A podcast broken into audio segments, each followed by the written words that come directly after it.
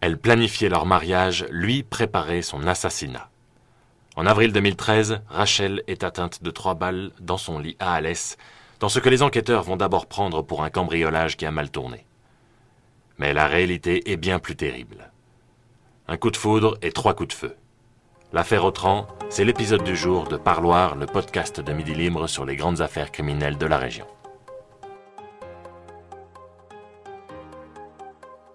Qu'on se le dise, c'est une miraculée qui se présente à la barre de la cour d'assises du Gard ce lundi 6 mars 2017. Quatre ans plus tôt, Rachel, 37 ans, a été transpercée de trois balles en pleine nuit alors qu'elle dormait dans le lit conjugal. Face à elle, dans le box des accusés, son ancien compagnon et père de son enfant, Fabrice Autran. Et juste à côté, l'homme qui l'a payé pour l'éliminer. L'histoire débute en 2010, comme un coup de foudre moderne. Rachel et Fabrice entrent en contact par l'intermédiaire d'un site de rencontre, tombent amoureux, puis s'installent ensemble dans un pavillon à Alès, dans le Gard. Un couple idéal, en somme, qui rapidement accueille son premier enfant. Rachel est issue d'un milieu modeste. Enfant de la DAS, elle n'a pas été épargnée par la vie jusqu'à sa rencontre avec Fabrice Autran. Alors, ce grand brun d'un mètre 94, bien connu à Alès, a tout du prince charmant. Nicolas Zarouk, vous avez couvert le procès pour midilibre.fr. Pouvez-vous nous parler de Fabrice Autran? Alors quand Fabrice Autran rentre dans le, box des accusés à la cour d'assises du Gard, on découvre quelqu'un qui est, un bel homme, qui est, un homme grand, plutôt élancé, euh, bien habillé, quelqu'un qui colle pas vraiment euh, au profil aussi, puisque très rapidement on va décrire qui il est et on nous explique que c'est un fils de commissaire de police, ce qui est pas anodin, quelqu'un qui a été en poste à Alès, c'est une personne qui est bien connue euh, dans la ville, qui a fait toutes ses études là-bas, qui a fait des brillantes études, puisqu'il est, il ingénieur, il est diplômé de l'école des mines d'Alès, et que c'est quelqu'un en même temps, donc qui a réussi, hein, puisqu'il est patron d'une société de gestion de déchets, qui gagne bien sa vie, et qui a peut-être une petite part d'ombre, et à ce moment-là on peut peut-être même pas appeler ça une part d'ombre, mais qui aime la nuit, qui aime le monde de la nuit, qui aime euh, sortir, faire la fête et flamber. Il a ce côté un peu golden boy qui ressort très rapidement de la présentation qui en est faite. Euh, c'est quelqu'un qui aime être entouré de jolies filles, qui aime euh, offrir des verres, offrir des bouteilles, et il va même un temps reprendre une boîte de nuit à Alès, le caveau, ce qui va orienter les enquêteurs sur peut-être un règlement de compte dans le monde de la nuit. En tout cas, ce qui est sûr, c'est que quand on le voit arriver dans le box et quand on entend un petit peu le portrait qui en est dressé, euh, ça colle pas, ça colle pas du tout avec ce qu'on va découvrir ensuite dans cette affaire. Pourtant, dans l'intimité, le couple se déchire trop régulièrement. Et le sujet principal de discorde, c'est une autre femme. Depuis la naissance de son fils, Rachel entretient en effet une relation exécrable avec sa belle-mère Geneviève. Classique, me direz-vous. Mais chez les Autran, la chose va prendre des proportions terribles et va conduire à une tentative de meurtre dans la nuit du 6 avril 2013. Cette nuit d'horreur, Rachel la raconte avec peine devant les jurés de la cour d'assises du Gard, appuyée sur une canne qui ne la quitte plus depuis le soir des faits. Cette nuit, cette nuit, je, je m'en souviens que trop bien. Je la revis plusieurs fois, par jour, plusieurs fois par jour et, et toutes les nuits. La lumière s'est allumée, le tueur s'est retrouvé au pied du lit et, il a essayé de m'étouffer avec l'oreiller. J'ai. Reçu une première balle dans la poitrine, et là j'ai compris que si je ne bougeais pas, j'allais mourir. J'ai essayé de me dégager, mais, mais Fabrice me bloquait. Il faisait semblant de dormir. La balle lui transperce le poumon et finit dans le matelas.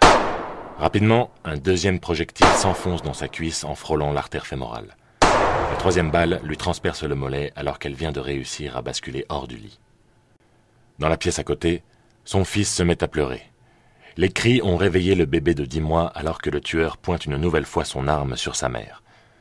Mais le 357 Magnum s'enraye et le tueur prend la fuite poursuivi par un Fabrice Autran qui est enfin sorti de son profond sommeil. Le grand gaillard revient quelques minutes plus tard alors que Rachel tente de comprimer les plaies. La jeune femme survit, mais ne sort pas indemne de cette agression ultra-violente. Marquée dans sa chair, elle vit aussi une psychose permanente. J'étais sûre qu'on était venu pour me tuer. J'avais peur, j'avais peur que l'on revienne finir le travail, que l'on s'en prenne à ma famille. Alors le couple transforme sa villa en bunker. Il investit 20 000 euros en caméras de surveillance infrarouge, en fumigène, en dispositif anti-effraction.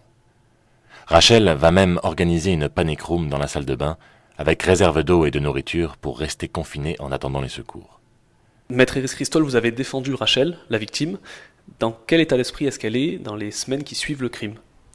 Dans les semaines qui suivent le crime, elle est en mode combat. D'abord, il faut survivre. Elle a pris trois balles dans le corps, dont une euh, dans le sein gauche. C'est-à-dire quand même, ça a traversé le sein, la mer, et euh, ça s'est logé pas loin du cœur. Euh, une seconde à côté de l'artère fémorale à l'aine et une troisième dans le mollet. Elle a survécu, euh, elle a voulu sortir de l'hôpital vite pour aller retrouver son petit garçon parce que pendant le cours de l'agression, ce qui l'a obsédé et qui l'a hanté, c'était de hurler il y a un bébé dans cette maison, il y a un bébé dans cette maison, partez. Parce que son fils de 10 mois dormait euh, dans un berceau à quelques mètres du lit dans lequel on lui a tiré dessus. Les enquêteurs non plus ne croient pas à la thèse du cambriolage qui tourne mal. Ils ont d'ailleurs très vite remarqué que le domicile de Rachel et Fabrice n'avait pas été forcé. Et puis, il y a ce sac poubelle retrouvé sur place, dans lequel le tueur a transporté l'arme et sur lequel la police scientifique a retrouvé plusieurs ADN. Celui de la victime, mais aussi celui d'un homme, Mourad Bouabida, 47 ans, patron d'une société de sécurité à Alès l'étau se resserre, et l'analyse des communications fait apparaître une évidence. Mourad Bouabida et Fabrice Autran se connaissent. Le second a régulièrement fait appel au premier dans le cadre de son travail. Mais les coups de fil se sont multipliés juste avant la tentative de meurtre. Suffisamment pour interpeller les enquêteurs qui poursuivent discrètement leurs investigations. Pendant ce temps, Rachel et Fabrice tentent de poursuivre leur vie. Ils projettent même de se marier pour dépasser cette épreuve. Jusqu'à ce qu'en 2013, le SRPJ de Montpellier ne vienne interpeller Fabrice Autran. Rachel ne comprend pas. Elle crie à l'erreur judiciaire. Si seulement. En garde à vue, Fabrice Autran nie tout en bloc. Puis, il craque. Je vais passer aux aveux. Mais je voulais dire avant tout que je suis super heureux que Rachel ne soit pas morte. J'étais trop tiraillé. J'ai pété les plombs, je, ne voyais que cette solution. Il a pété les plombs. Ou plutôt, il a engagé un tueur pour assassiner la mère de son enfant dans le lit conjugal en maquillant cela en cambriolage. Fabrice Autran explique qu'il a promis 15 000 euros à l'une de ses connaissances, Mourad Bouabida, pour mener à bien son plan morbide.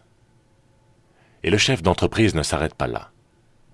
Ce qu'il va révéler aux policiers lors de sa garde à vue, Rachel ne le découvrira qu'au moment du procès. Maître Iris Christol, votre cliente Rachel va découvrir beaucoup d'éléments au cours de l'audience. Elle découvre pas réellement des éléments, elle découvre euh, l'horreur du détail. Euh, l'horreur du détail dont jusque-là on l'avait euh, protégée en disant ils avaient repéré les lieux, ils savaient, ils avaient échangé.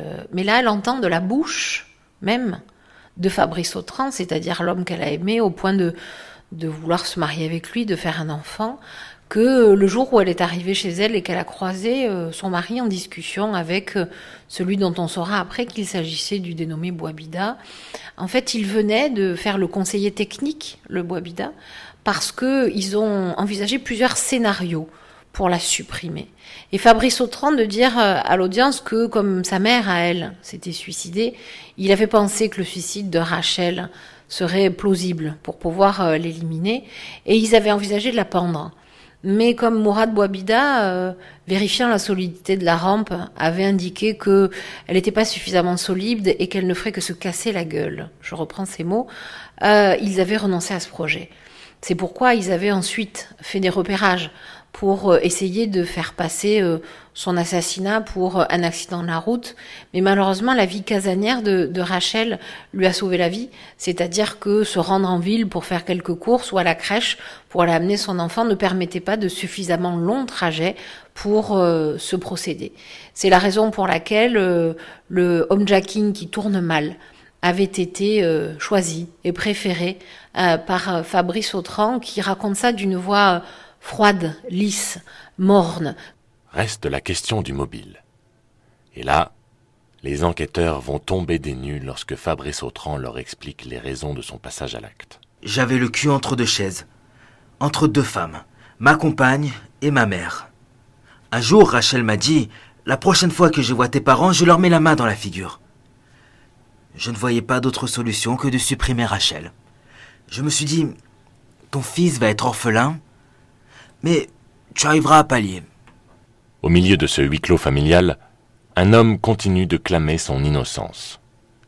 Mourad Bouabida, qui a été désigné par Fabrice Autran comme le tireur, persiste et signe.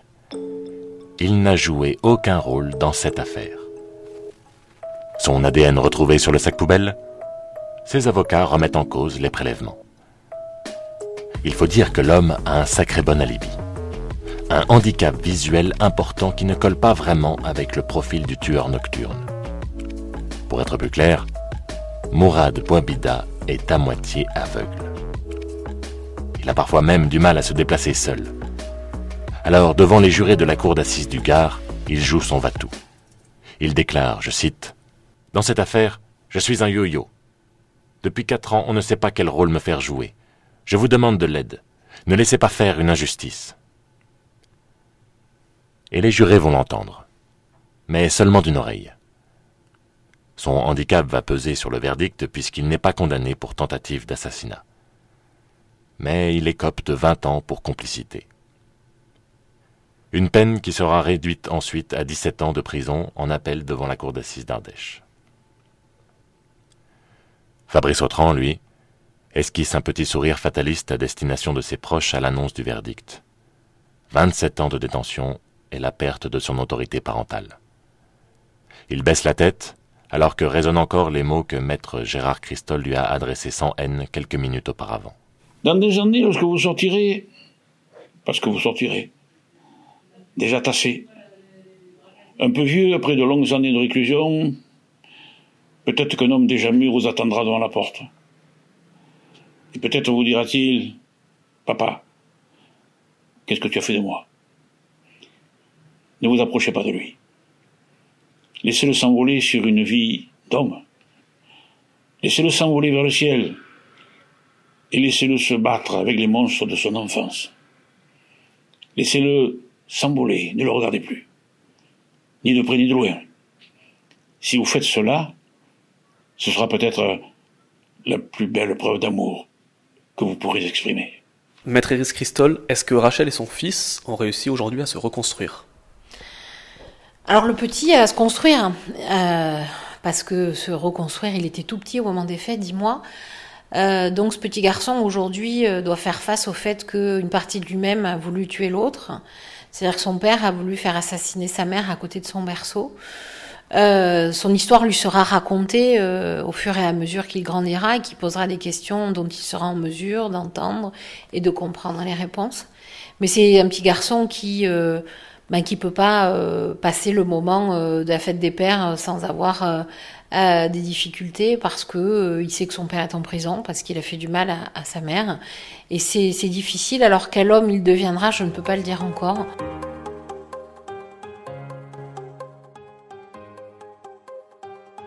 Merci d'avoir écouté Parloir, le podcast de Midi Libre sur les grandes affaires criminelles de la région.